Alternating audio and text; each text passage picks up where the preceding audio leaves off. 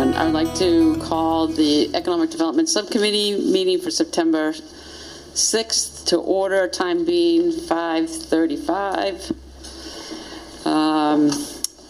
A note to residents, all citizens are welcome to attend public board and committee meetings in person. Meetings are also live streamed and archived by Franklin TV and on Franklin Town Hall TV YouTube channel.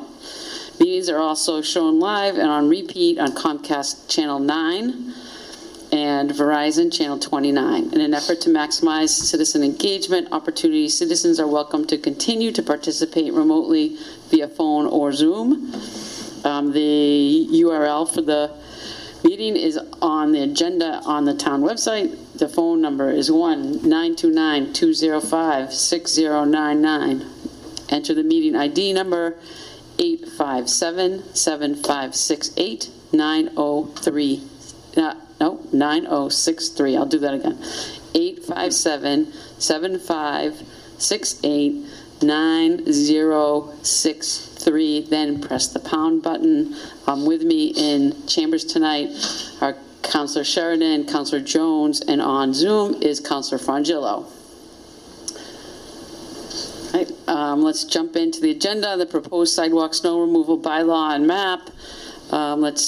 We talked about this a little bit before, and so this is an update from our conversation, I think, Jamie. But I'm going to give it to Jamie to take it away. Thank you, Madam Chair. And welcome to the EDC and our audience member. It's great to have somebody here who's interested in this. Just for the background of what's here in the packet, there are two things. One, there is a map which shows, and Brutus will go in a little more detail in a second, which shows essentially in pink the areas that would be responsible for snow clearing of the sidewalks out in front of their properties. So it's called the Sidewalk Snow Removal by Property Owner Map. This is the same type of map we did for downtown parking, and we've been doing these for other areas in the town code because, Madam Chair, I know you and I agree. We've spoken many times about this. People really do relate and understand maps a lot more sometimes, oftentimes than words. Well, I love maps. And you can contrast the map with the words. Because we also have in here a revised bylaw that Amy, in fact, worked with the town attorney on. And ever since the bylaw that the town originally had on the books was enacted and then repealed, laws have changed on all these matters. And there was a great little toolkit, I think, from MAPC that had done sample bylaws in numerous municipalities in the area. And so essentially we have to make some additional definitions in here about the width of the sidewalks, and there's some other requirements. So the bylaw before everybody this evening is a modernized bylaw that fits the town of Franklin's code, but does it in a way that also conforms to state law. I will say there's really nothing in here earth-shattering or gotcha. It's just that we need to consider like ice coming off of awnings or signs, roofs, things of that sort. We needed to define in here the width of the sidewalks, which is 36 inches, 3 feet, which is ADA compliance. Most of this is pretty routine and understandable. It's just that the law now requires the town to have all of this additional language basically on the books. I just want to note the most substantive difference, other than the additional legal gobbledygook, is really the fact that the staff are proposing a $50 per violation fine. Okay, the previous town code was $25, right. And the reason why is we found from talking to some other communities too, if you do an incremental fine, you have to then enforce it and track it. Mm-hmm. So it's a lot more work on our staff to say, oh, one Main Street in December got a $25 ticket, and then one Main Street again in March. And then what about if it's the third violation happens a whole nother year or two later? And so we're proposing in here to have just a $50 per violation fine, which makes it easy for enforcement, because if somebody has not done this appropriately, then they can be fined. As we have disclosed many times before, you know, Brutus can speak to this in terms of fines from the water department or sewer department. We traditionally do a lot of education before we do fines. We don't actually write a lot of tickets. The police may do some. Brutus, I can't think of how many tickets the DPW actually fines people. Very, very two. Is that the water? Twice. Water. Oh, and snow removal? Oh, snow I never have. Snow removal never happened. Right. And so the bylaw's in here, and I think hopefully folks are comfortable with the language. On the map up here, again, everything's in pink. Brutus will go through it a little bit, but this is based off the discussion at the last EDC meeting. And then there were little streets in here, like on K Street, that we didn't discuss. But every other road around K Street, in the middle between Emmons and Dean, we added K Street in to make it consistent and contiguous around that neighborhood. So, other than that, Madam Chair, unless Brutus has a lot to add, the map is the map. Brutus, first, Madam Chair. Yeah, we'll go to Brutus. Thank you, Madam Chair. Thank you, Jamie. Yeah, this is the conversation we had last time, and we tried to put together me and Jamie, Kate, and Amy talked about it, and we thought a lot of this made sense. It's not, you know, it's obviously discretion of few, you know, the extent of the road, what we want to do, but it made sense to us. We looked at it as a feasibility study. We looked at it as, you know, the number of commercial properties, and then additionally the obviously 140, the high speed, and we also looked at the commuter. I think that was one of the big things with the folks walking, yeah. So it makes sense. Going through discussion of the bylaw, like real briefly, I was, Amy, I was away and I came back. She did a great job on this, and it brought up a lot of things that I just encounter that, you know, I gotta say, you know, most, if this passes, most people are gonna do it as far as the enforcement goes. You know, there'll always be a couple people that don't. So this is kind of fair, and as Jamie says, we do a lot of public education. Maybe some people say they don't, or they will, or maybe a neighbor helps out, but it's just, it's getting that word out there that we're gonna start doing that.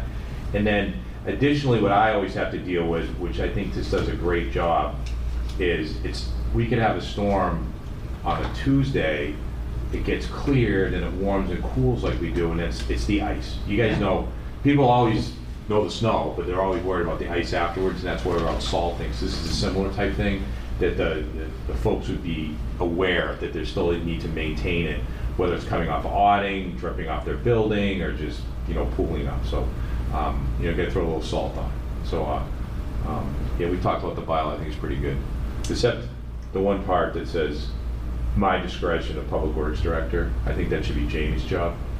So, I don't like being the police force. I know you don't, I know you don't. Yeah, and I can understand that. So, it's like, you're a service person, you're not the police force, right? Yeah, and I think, you know, we put in the 12-hour thing, but I think everybody knows if the storm's longer, you know, it's not, we're not jumping at the end of the storm to go out, and I'm not looking to ticket people out with the police or anything like that. We just want to get our roads cleared, depends on the duration and everything else. It's practicality, but I know by statute we have to put something down. Yeah, I think, through you, Madam Chair, really quickly, I think, you know, I wanted Brutus to say that, but you know, we did agree as a staff, even though the draft went out as the DPW director, when we did follow up with it this week, that everybody felt comfortable with me being in that position, because ultimately, if there is an unusually large heavy snowfall, myself and the fire chief are going to make that call townwide anyway, right? So, you know, it does make, if the EDC feels comfortable with it being the town administrator, we can switch that out. I'm comfortable with it. We could also leave it as the DPW director. We could also leave it as the fire chief. Okay. Or we could, you know, we could do, like, there's a lot that says at the discretion of the public works director and the police chief. That's right. The ones we have a lot that go on there. So it's just something to do. And I don't think, we're trying to say is none of us are trying to power trip. We're just trying to do the right thing. You're trying to, like, get rid of it. Yeah, you're right. Okay. Are there any? Kobe has his hand up. So we're going to go to Kobe on Zoom. Just clarifying on that last point, are you talking about the idea of extending the timeline, that you don't want that responsibility?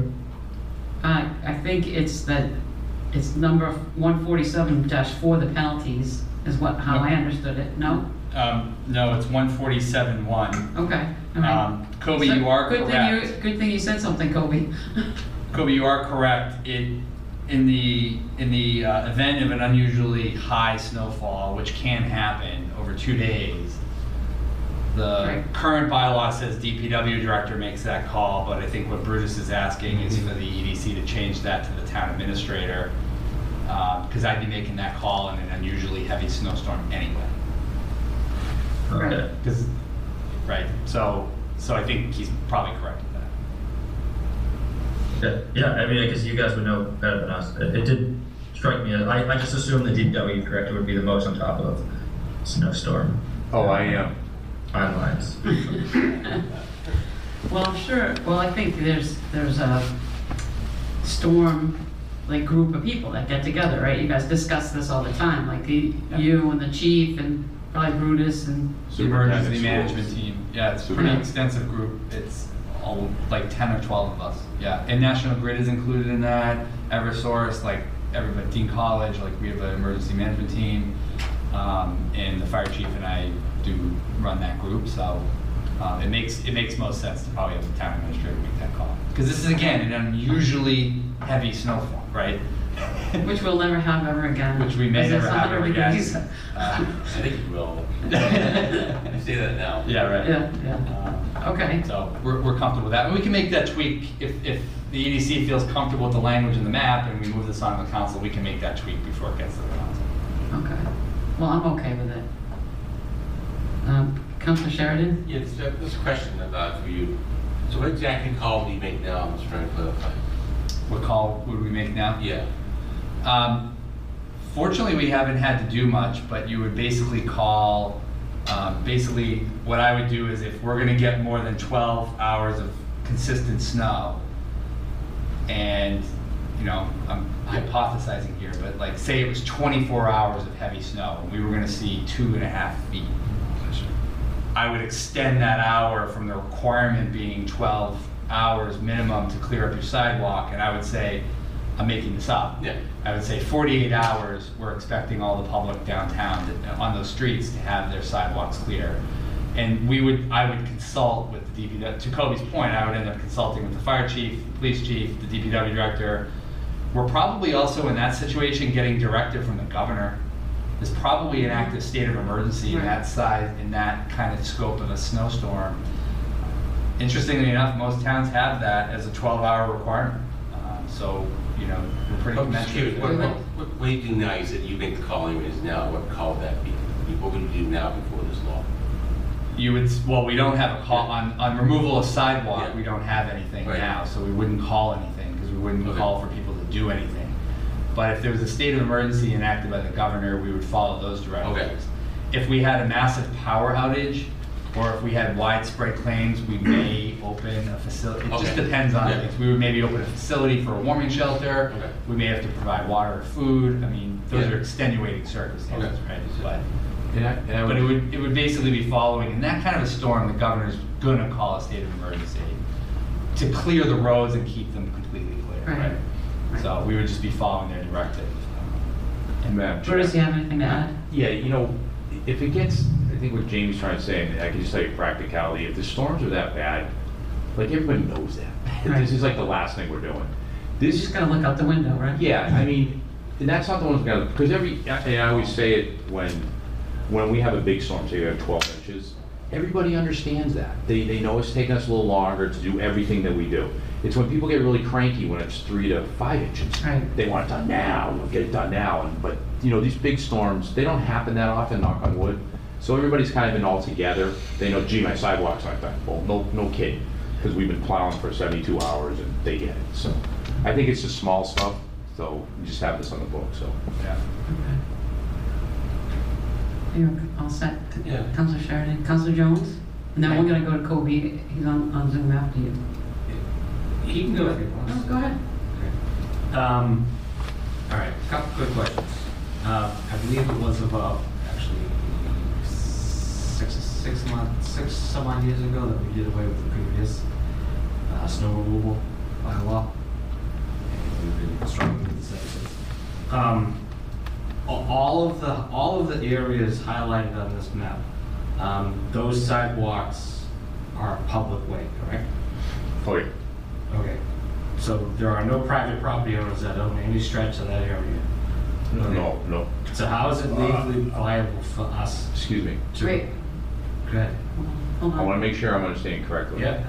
You asked me if any of these sidewalks are on private property. Yeah. No, they are not. But then you said, they're not commercial. Some of these might be private homeowners, not commercial. Okay. That's true. So these are all public ways. And yes. We're requiring private property owners who don't own the sidewalks to shovel them. And we could be talking about anyone from the age of 22 to 90. Yep. Okay. And if they don't do it, we're going to fine them $25. Yep. Even though it's something they don't know. The sidewalk, yeah. Correct. Yep. Wow. No, I think it's going to be 50. It could be 50. Or 50, yeah. Right? Yeah. Right.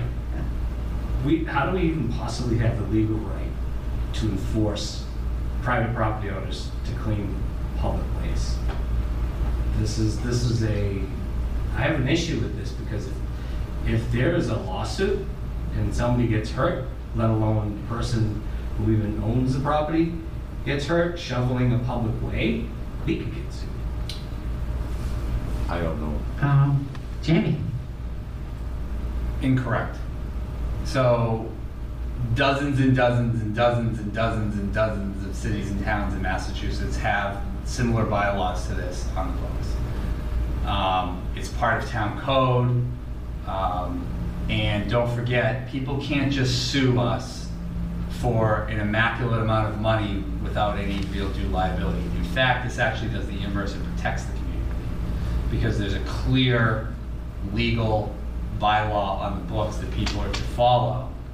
And so if someone slips and falls today without a bylaw, they could take action against us, but they can only really sue us at a certain level. And to be honest with you, on a public sidewalk, saying that public liability is 100% on a municipality and there's no other liability is a very, very high bar to do. Think of it like roadways.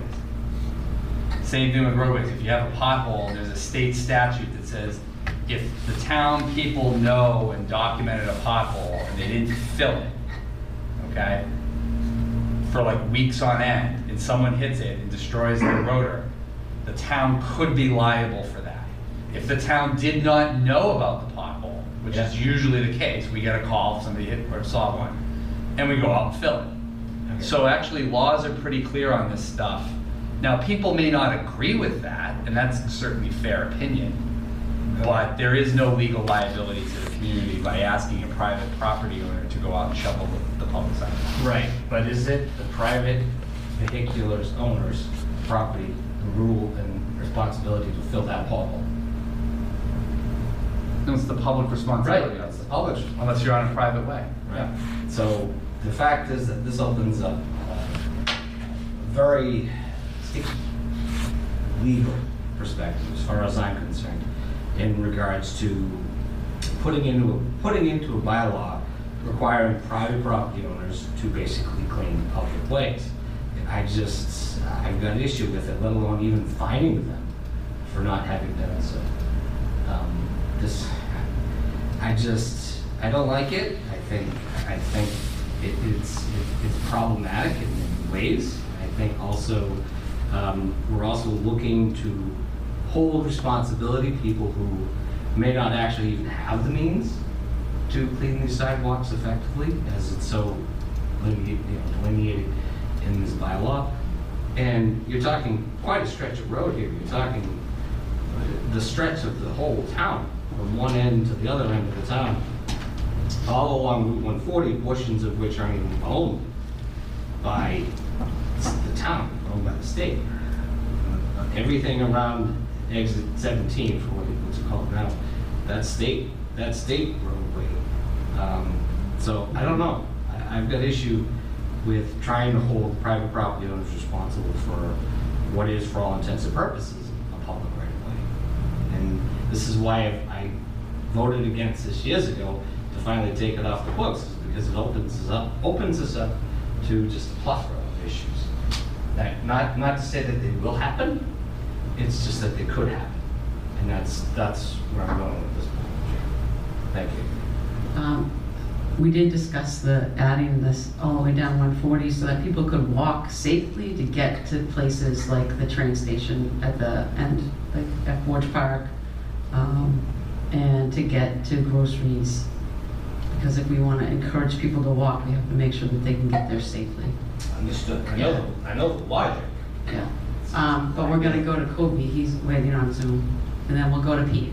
Okay? Kobe? Yeah, I'd start with a question. How, if at all, does this change DPW's approach to plowing sidewalks? Obviously, as this goes through, it's going to make us more efficient. I still have to grapple with our priorities of, doing the roadways, the town buildings, and then the sidewalks is the third. But this obviously, this represents about 25% of what we have to do, which we're doing now anyways. So, knee-jerk reaction, I could have all the sidewalks done everywhere else around all the schools and everything else 25% faster. So, but there are, as Council Jones says, there's sections in there that, like the town has responsibility. We'd obviously still have to do where the state is. We would do that. So we tweak it, but we would be better and quicker at what we do. And I think that's one of the reasons why this is brought up. Yeah. Would you still get to those, like, Main Street, like, would that still be, like, gone over by sidewalk plows? Oh, yeah, I think most of these roads around here, they're still going to, people are going to go out there, but we'll probably still go down there afterwards, because, 36 inches, but we have to open up even more, depending on what's going on. But, don't forget, we have extensive, the map up here, we have extensive sidewalk plans, already. All the way, we're still doing all of Pond Street, all the way down there, all the way down to the schools, Wachusett, so that we still got a lot to do. But this was put in to, assist us, make us more efficient, and basically help with the general public. The chairman brought up, the one area that has added on here would be basically from Pond Street out to the Bellingham Town Line 140, because that's, we've got a lot of requests for that because of the, what do they call it, the apartment complex out there wants to go the train. Westerly. The Westerly, and that's just, it's a good walking area, it's a safe area, so. Okay, yes.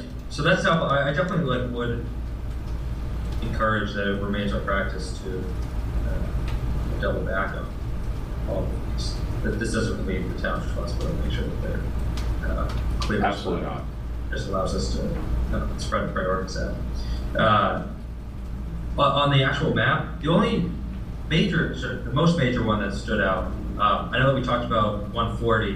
140 east, central, past, really, you included, where the commercial ends, that feels like both harder to, it just seems like less reasonable for those landowners and less likely to be useful to anyone meaningfully walking down sidewalks. So if I proposed one change, it would be to end the pink at Gatehouse Lane, where the commercial is. I don't know about it. I don't know what that. I'm looking at it on the map here. 140. Kobe, can you describe it a little bit better? Yeah, East Central Street at Gatehouse Lane, where the yellow dashes end, because that's the end of commercial. Oh, okay. Right, that's where we switch from, you can picture that stretch of road, we switch from, apartments, to pretty spread out, aside from Cook's Farm, but even Cook's Farm, to my knowledge, most of them aren't, almost none of them are walking into town. Certainly people at Gatehouse Lane are. I don't know anything further than that. It gets to be a lot of like farm homes on all that either properties.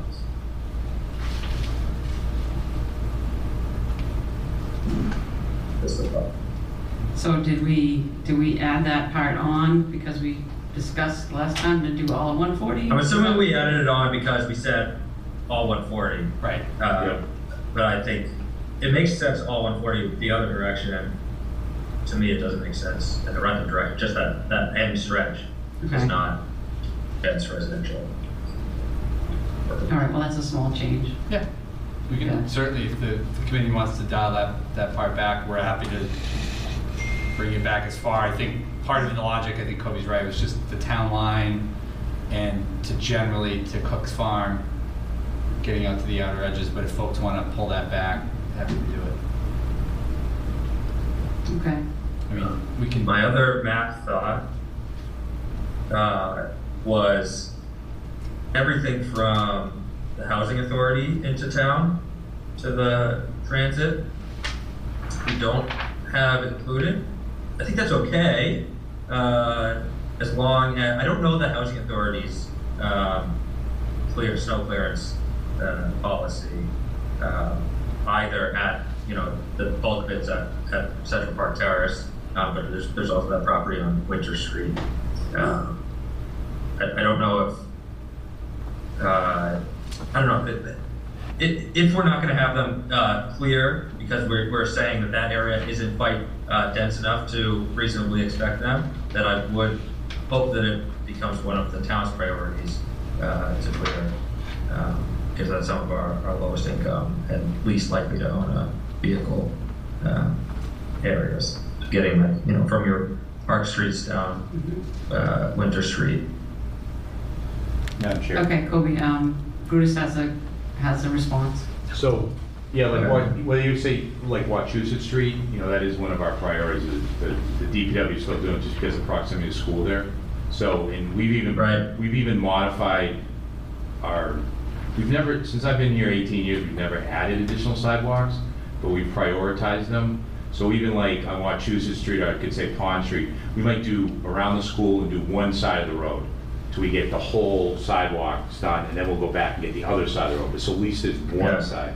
So that is Wachusett is obviously a priority area for us. So that does get done. Yeah, Peck and Winter, I think, would be Wachusett certainly. Peck and Winter also. Yes. And another thing with this, don't forget, I think when we initially started looking at this, Jamie, way back when, was we tried to identify the areas that had the high commercial retail areas, because realistically, and there are some residential folks tied in between we're looking at, but ideally, I make the statement, if you're the Stop and Shop and you're getting your whole parking lot or Big Y done, it's really no big deal for the contract that's doing that to go and clear the sidewalk out for it. So it's not, we just look at it, I think not that much as a burden on the businesses, for the majority.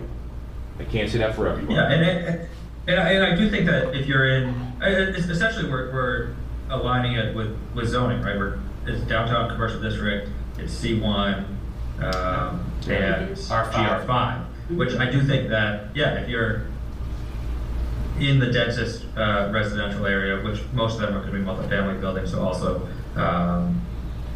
contracting that out. But you have, some responsibility. Part of the benefit of living so close to town is you then have some responsibility to chip in and do your part there, as do, as you said, dozens of other communities around Massachusetts. I think that's all reasonable. Thank you, Councilor Frangillo. Thank you for your work. Yes. Right. We'll go to an audience member. Should I stand up anywhere? I don't know. Stand up go to the microphone. State your name and address. Peter Roche, 50 Cottage Street. So this is largely to do with Councilor Jones's concerns with it, which I share myself. It may not seem it to look at me, but I'm a disabled person. My shoulder doesn't work after a car accident. Shoveling snow is brutal for me. In my very small sphere of town, both on Main Street of my business and on Cottage Street where I live, there are 2 cancer patients, 2 people that I know with upper body disabilities, and a literal one-legged man. And I don't know who is supposed to shovel snow for them. To have us required to clear these streets off within 12 hours of it happening isn't necessarily feasible for all of us, especially after the snowplows go through. Like, there's a difficulty and pain I could put my body through to force it to happen, but even when it gets that icy concrete mixture, I may not physically be able to do so. And I don't understand why we put on laws that even us that are trying to do the right thing are unable to follow. Maybe I'm misunderstanding it, but it doesn't seem very feasible for people like myself, and to threaten us with fine for it seems unreasonable, an unreasonable request. That's mostly all. Okay. I'm sure I'll get up again and say other things. Thank you. Jamie? Through, I think all of us share Pete's concerns. And this is to answer Pete a little bit. There is no perfect answer. Someone somehow, someday has to clear sidewalks for people to move. And we had Ali Rayoum was another example at the last meeting, who was saying we need this for people who have disabilities. And I guess it just matters on maybe what the nexus of the disability is. Maybe different people with different disabilities have different views on these things, and I fully understand and respect that. I wish I had a magic answer for it. I don't. Pete obviously is speaking to an issue that's going to affect a series of people. I think someone's going to bring up folks who are senior citizens, right, who are physically unable to do something. I guess I would ask Pete or others, what is the answer? Because the other concern, Pete, just from previous debates for several years, is a lot of people complain about the condition of sidewalks, and particularly in icy or snowy conditions. And so the full 100% responsibility right now is on the town DPW. The town used to have a bylaw in the books years ago. It was never enforced. Because essentially you had a lot of people saying, how could you possibly ticket somebody $25? Even for people that were fully affluent enough or physically capable enough, who just didn't want to do it for whatever reasons, or didn't like a government regulation. A lot of other communities, it doesn't work for everybody. And I'm not saying that everybody has an app or a computer, but there are services out there where people can dial up and get a young teenager for money to come out and shovel sidewalks. Hold on, let me just finish, Pete. I respect that. Yeah. Okay, we also had a theory at the last meeting too, where when homeowners come out, or business owners come out of their place of gathering, see each other, and then know, like you do of your neighbors, there's two people down the street or somebody that can't do it, that maybe that brings a better neighborly sense of like, oh wow, I didn't know somebody was over there who was disabled or had one leg and couldn't do this. I'm going to go chip in and be a better neighbor. I'm not going to sit up here and even preach that somehow any one of us in this room has the right and wrong answer. These are definitely difficult decisions to make. What I would just say is, I think to the EDC and others that may be listening or interested, I guess I just ask, like, how do we thread this nexus of clearly the job and the resources that the town has is not enough to appease public sentiment. And we've just went through a fiscal forecast that shows we're not going to have any more staff anytime soon in the DPW. Like, it's just not, we don't have the money to do it. Again, unless we go out and raise taxes somehow to pay for all of this. On the other hand, Pete's comments, as well as Allie's and many others, have differing opinions, but I agree with Pete. Like, I got one email while we're sitting here watching this from down in Patrick's neighborhood saying, "How are the elderly going to deal with this?" Right. Mm-hmm. So this is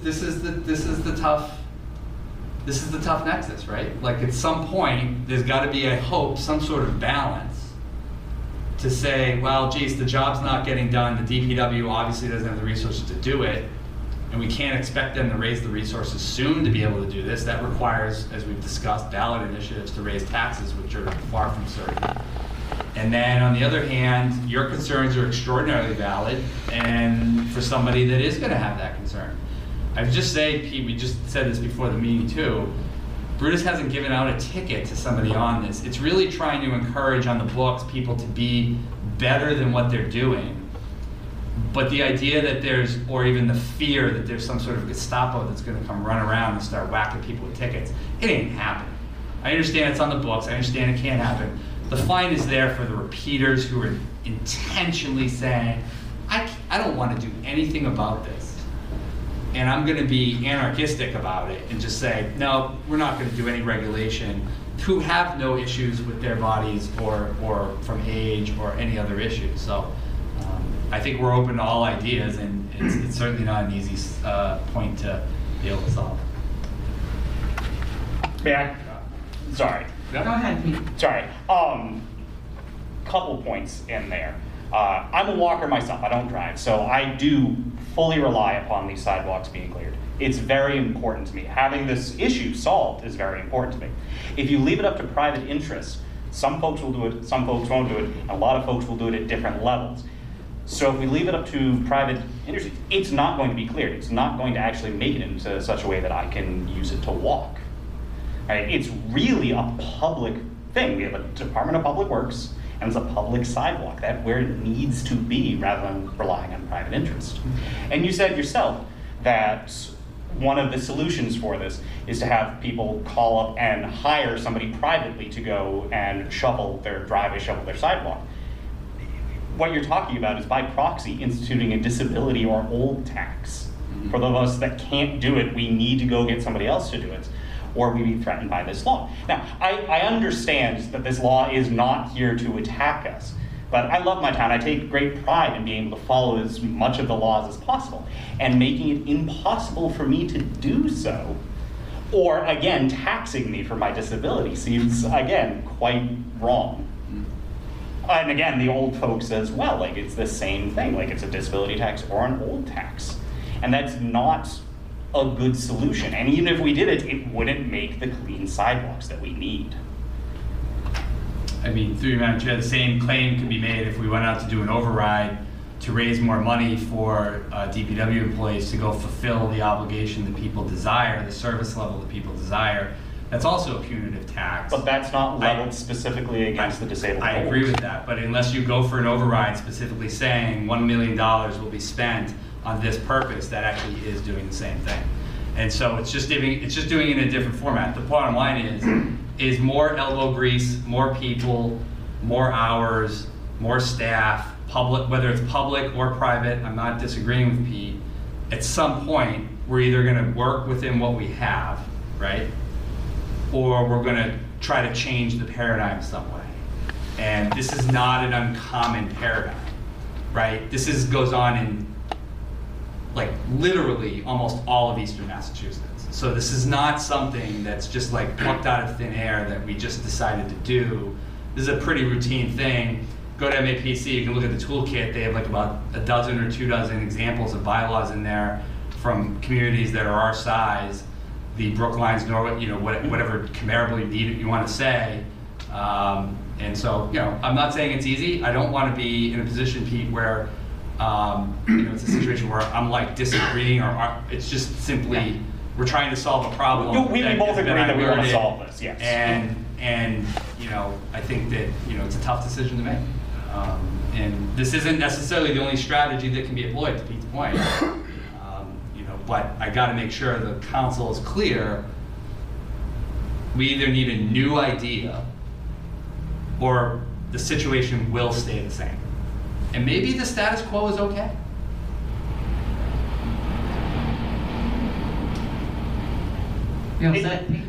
If I may, how much would it cost DPW to perform these services adequately?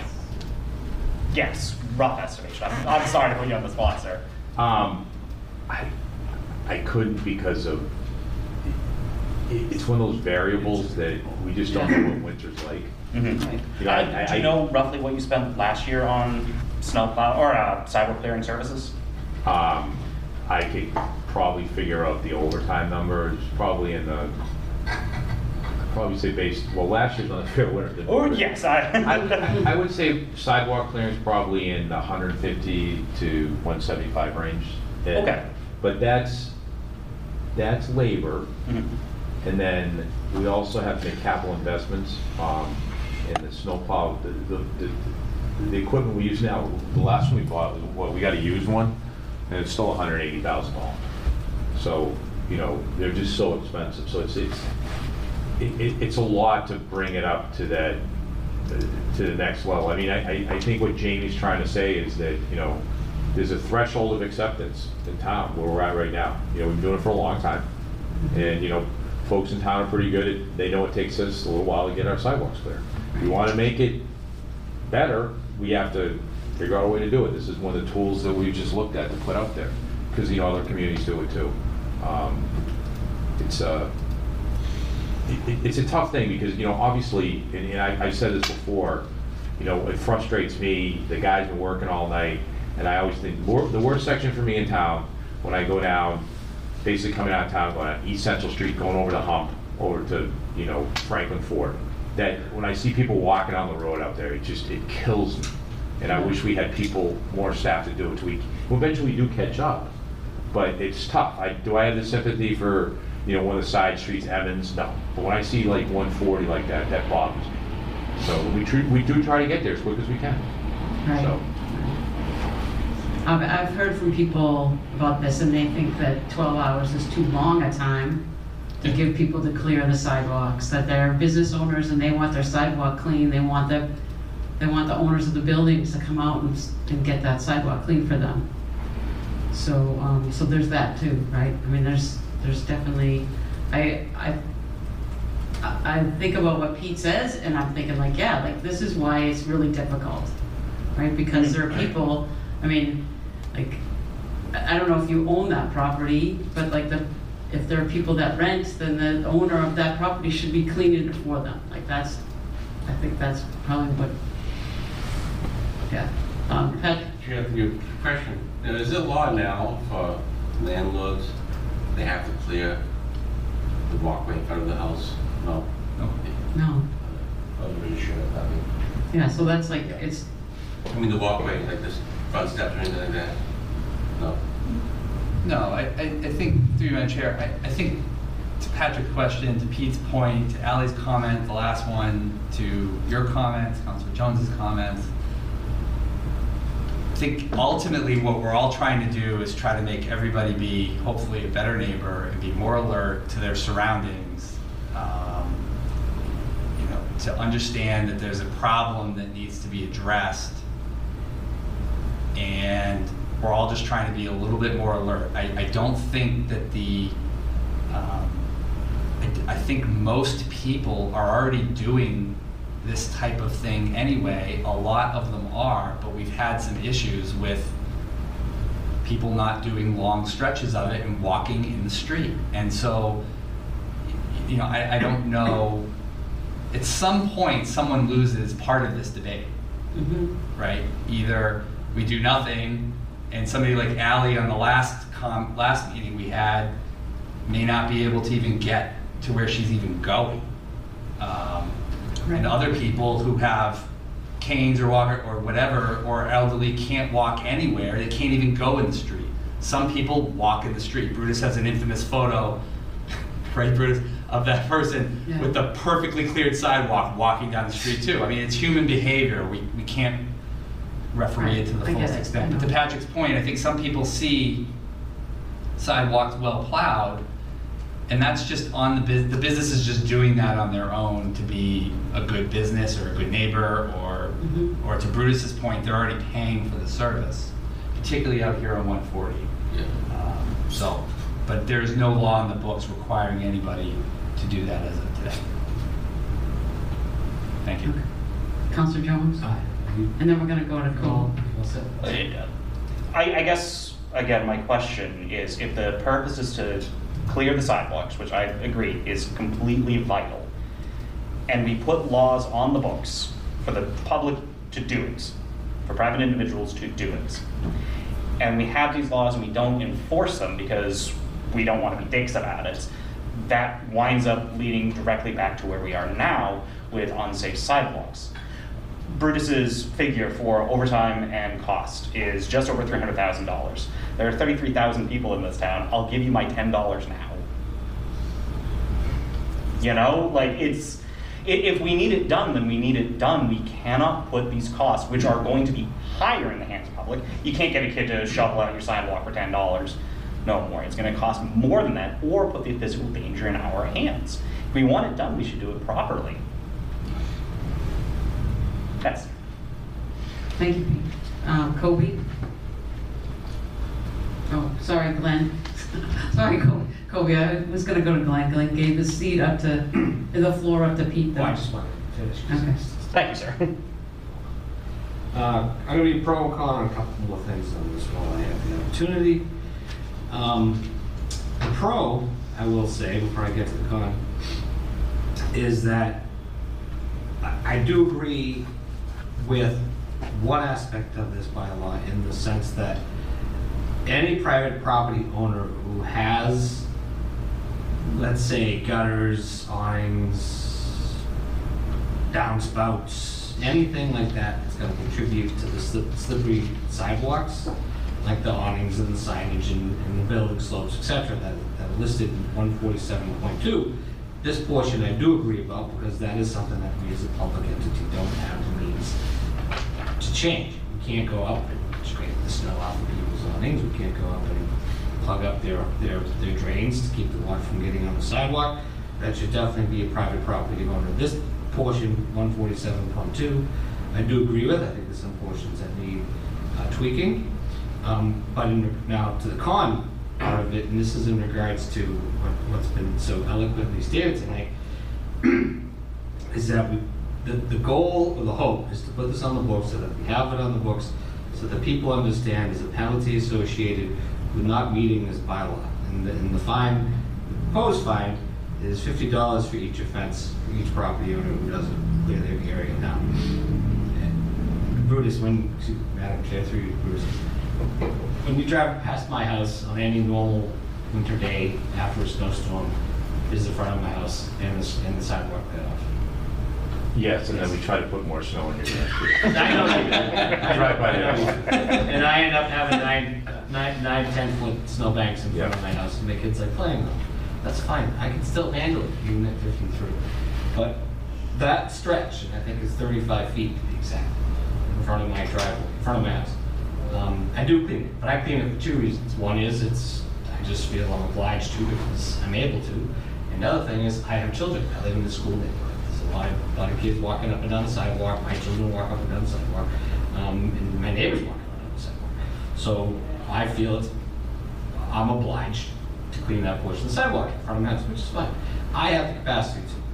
But I can't ask, and I would never ask my neighbor next door who owns the corner, who owns twice as much frontage on the sidewalk, to go up at her age and clear off that section of the corner. I mean, for two reasons. One is, we all know that snow gets pushed onto corners at intersections, so the snow tends to pile up pretty well on those corners. But I certainly wouldn't expect her at her age, I'll tell you what her age is, to go out and clean twice as much stretch as I have in front of my house on a snowy, rainy, icy day. It's just not going to happen. So to play again devil's advocate on this one is, I think what we're going to find is that if we are threatening people, that's what this is, to fine them $50 for not cleaning up their section of the sidewalk in front of their house, you're going to see people just simply say, okay, $50, that's cheaper than what it's going to cost me to pay for somebody to come and clear off 70 feet of sidewalk. They're going to fight. Screw it, I'll just leave it. And I need $50 and call it a day. It stays unshoveled, sidewalks don't get cleared, and then they're just basically giving the thumb back at the top. And that could be a common place for any stretch of sidewalk that people have a significant amount of property on, or they just don't have the means to do it. And one other thing too is,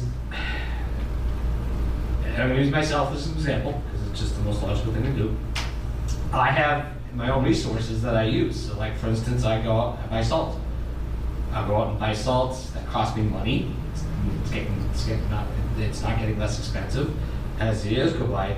I'm using my resources, my money, to take care of a section of the street or the sidewalk that, for all intents and purposes, I don't even own. That really, at the end of the day, I really don't need to put any of my money and any of my resources into clearing off that sidewalk, technically speaking.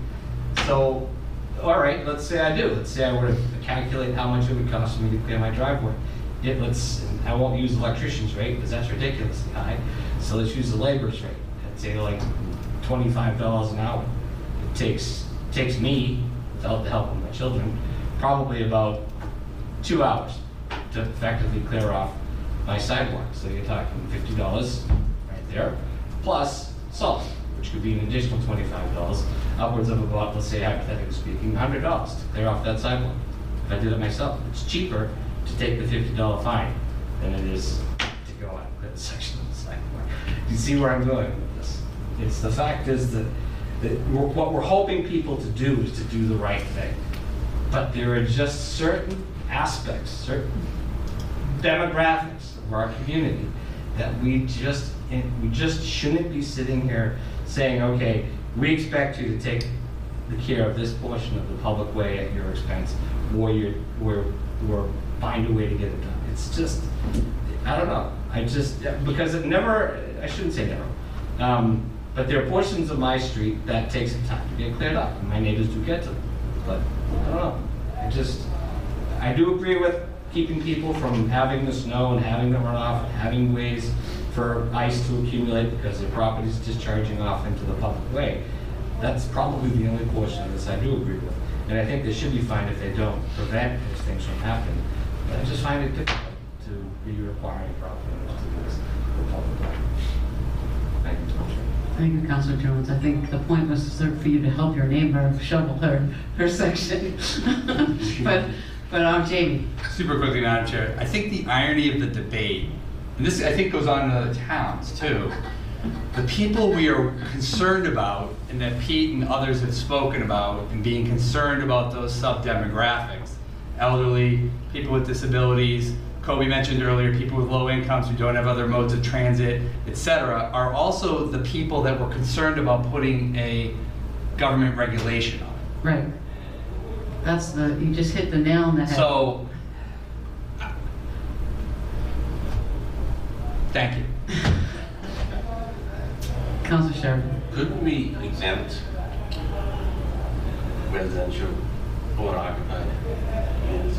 And that's where you get the businesses, you get the nonprofit churches that have, you get Dean College, you get the nonprofit churches that already shoveled their walkways and parking lot, and you get all the commercial people. We need to do it anyway.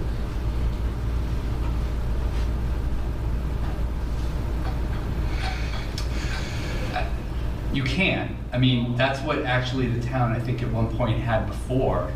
It just wasn't on a map, where the requirement was really putting that onus on commercial property owners only. Which I think, again, we'll get into a debate at some point. Others may come in and say, well, why are we a business owner? Why do I have to? Yeah. What if I'm Dean College? Why do I have to do it? So the person next to me on School Street is a Dean College property. They should do it, but the person on the other side shouldn't. And I think, again, then we get to a point of like connectivity, which is, I think, part of what the discussion was at some point, which is business plows, feels they are being targeted because they have more money, and then the resident stops for 3 houses, doesn't get done, and then there's this equity, and then Brutus takes a picture of the person walking in the street again. Right. You know, and in some ways, I think there's an irony here where I think we're almost overthinking it all and trying to realize that maybe the view from 30,000 feet is we're just trying to really find ways to better the sidewalk so that people who are most impacted by the lack of transportation ability or maybe have more actual equitable access. But you know, it's a tough debate. I mean, I just got an email from somebody who I know is listening, says, this is unfair. We should either do the whole town or none of the town. So I think, in Elsley, everyone's going to have an opinion. The opinions are going to be hundreds of different opinions on this. And if a bylaw were to go through, we're going to hear more opinions. Right. But I think ultimately we have to try to see what the view from 20,000 feet is and see, you know, how do we try to make the sidewalks either these ones or other ones better for whether it's residential or commercial, because they're pretty intermingled. Right, right. And that's the problem we have here. You know, I've been doing this for a long time, and Jane brought up a good point. Originally, we started looking at it, and it was originally, hey, let's just do the commercial retail, because that would help. That would help to a certain degree. But what are you actually getting out of that? And the word that's we love saying now is conductivity. And as Jamie says, it's like, yeah, you go down, you stop, and then you go back out there. So we're still pushing people into the road. So, and that's, you know, evolved into this map. You know, it's not my map, it's our map. It's what we looked at, and it's seen the conductivity, you know, the high traffic areas, the higher commercial areas. I mean, it is.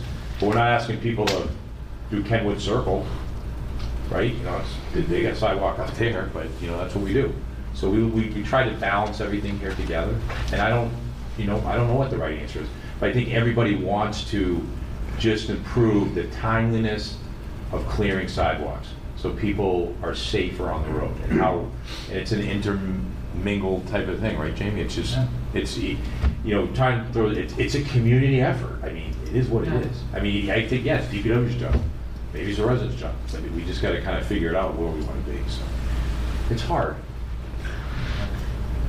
Kobe? Yeah, I wanted to thank Pete. It just acknowledged, like, you know, that's huge that we have that part of the conversation, right? We can't just go about this and ignore the fact that this is going to have impacts on people and business owners and people that we care about and that are struggling already. This is going to have some impacts, and there's really, there's certainly no perfect answer. You know, what we're talking about here is really a cultural shift. You know, and we had it. There was a time where, of course, you shoveled the place in front, and that was heavily enforced, and that was just a key expectation that everyone's shoveling out in front. And there was a time where our downtown corridor was more vibrant than ever, and the most valuable properties were those closest to it, because that's where everything was going on. We went away from that.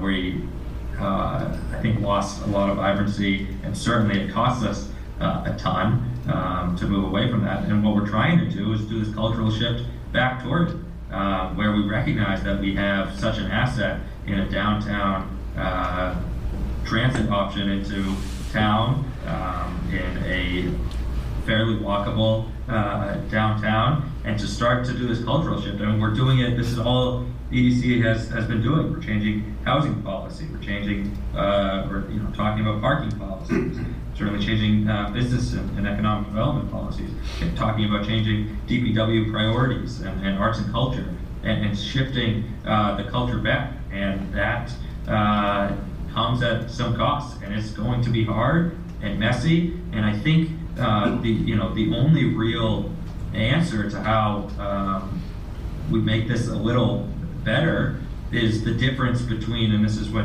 I think Jamie's naming, is the difference between sort of policy versus practice.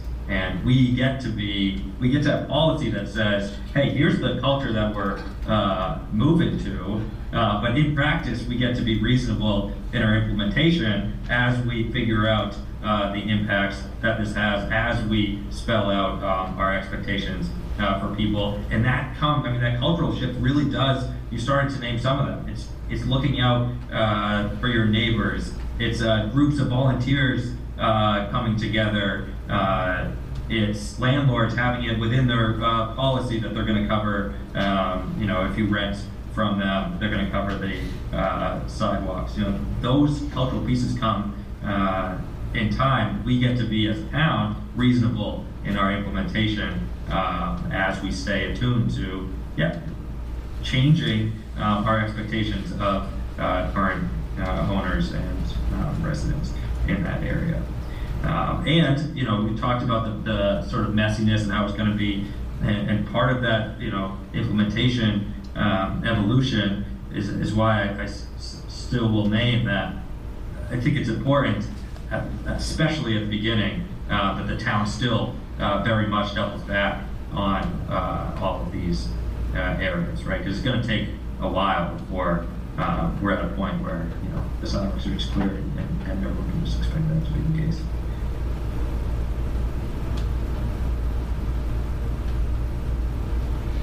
You're all set. I think so. I think that's what I had. Yeah. No great answer, but I think leading, you know, we're trying to set aims as to what Franklin's going to be, and everything needs to move in that direction. If we do it, you know, if we only do one of it, we don't change the rest, then we end up disjoining it and exactly what he said, sort of taxing people for nothing more than their inability to, you know, participate in some made-up things that don't actually help them. Thank you, Councilor Frangillo. Is there anyone else that has any other questions, statements? Nope. I think there's that.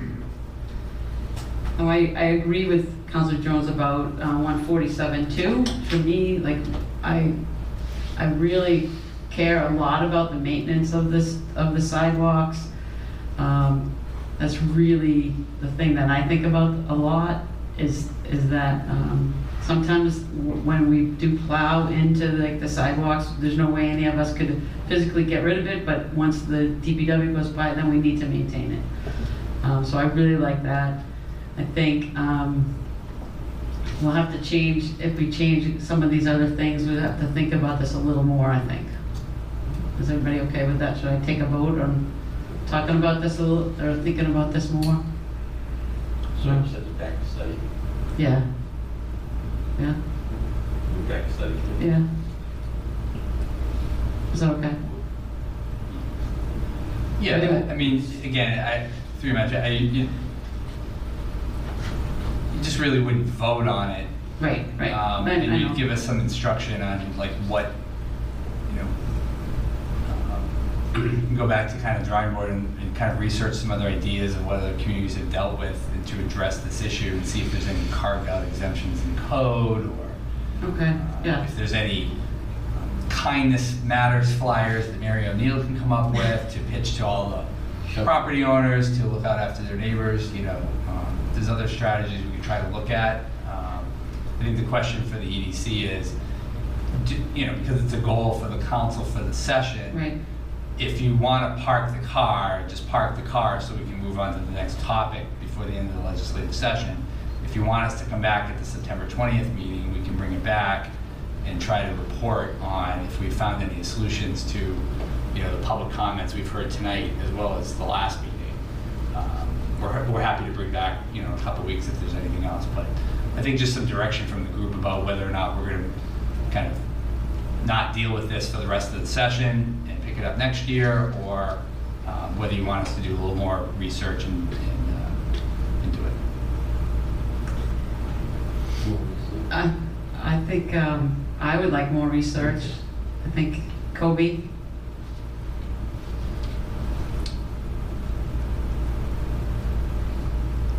He's muted, I think. Sorry, I was struggling to find the unmute. I'm personally prepared to advance this. It's gonna be messy. It's going to be a shift, and avoiding that just ends up maintaining a status quo that we're not satisfied with, and that pushes us further from the type of community that we want. I mean, looking at other communities that have done this: Needham, Marlborough, Norwood, North Reading, Newburyport. All of them expect their downtown owners to maintain a property. What do they all have in common? Yeah, they're suburbs. They're pretty far out from the city, but they have central downtown cores around transit. And they've shifted to a culture that expects that. And, you know, again, the transition takes time, but I think it starts by advancing a policy like this. So if we need to take some time, okay, let's take some time, but let's not fully table this, because this is one piece of the larger puzzle that we're trying to address. Thank you, Councilor Frangillo. I agree that we can't just forget about it. We don't want to just drop it off, but we I feel like I need to think about it more. We could do both. We move forward and ask for more information when we post the key points. I think it's kind of urgent.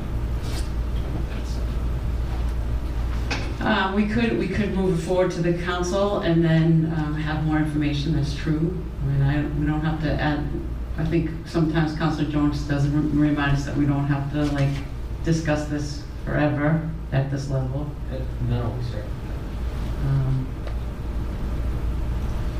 And then if it's on a full council, it might be more people public comment too, because I think people listen to the council more than something. Is that a motion? I couldn't hear. Sorry. I'm talking to Patrick. Oh, sorry. I'm asking if it's a motion to move the bylaw to the full council. That's a motion. With more information. I'm going to just ask him if he's making a motion. That is absolutely possible. We could do a little more research. Amy and I just talked really quickly about going back through the toolkit, talking to a couple of towns, doing a little research. The state may also have some level of it, like because there's a process to get a handicap placard, right? And maybe there's an area there for a little bit of research and see if that's like a way to maybe exempt certain individuals, at least some, yeah. Who, so we could look at some stuff. You could still move it on to the full council. Okay. Yeah, I make a motion that we move it to the full council and get more. Is there a second?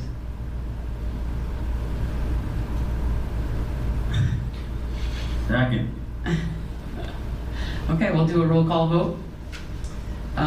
Councilor Sheridan? Yes. Councilor Jones? I'll move it just for further discussion. I don't think we will. Okay. All right. Councilor Frangillo?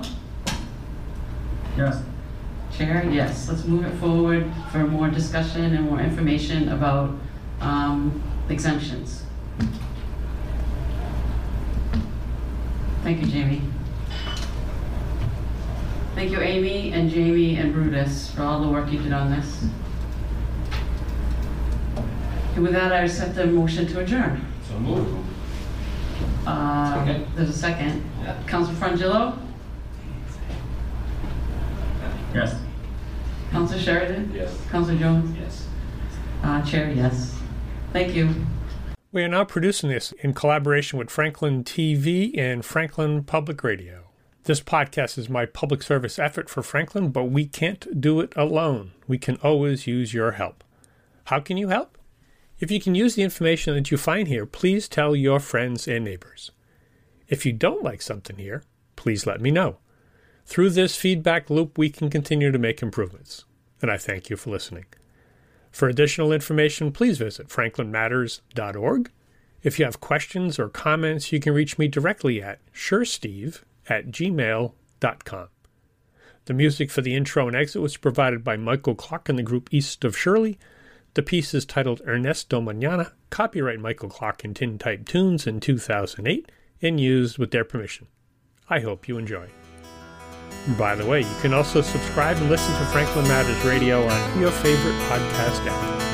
Search in podcasts for Franklin Matters.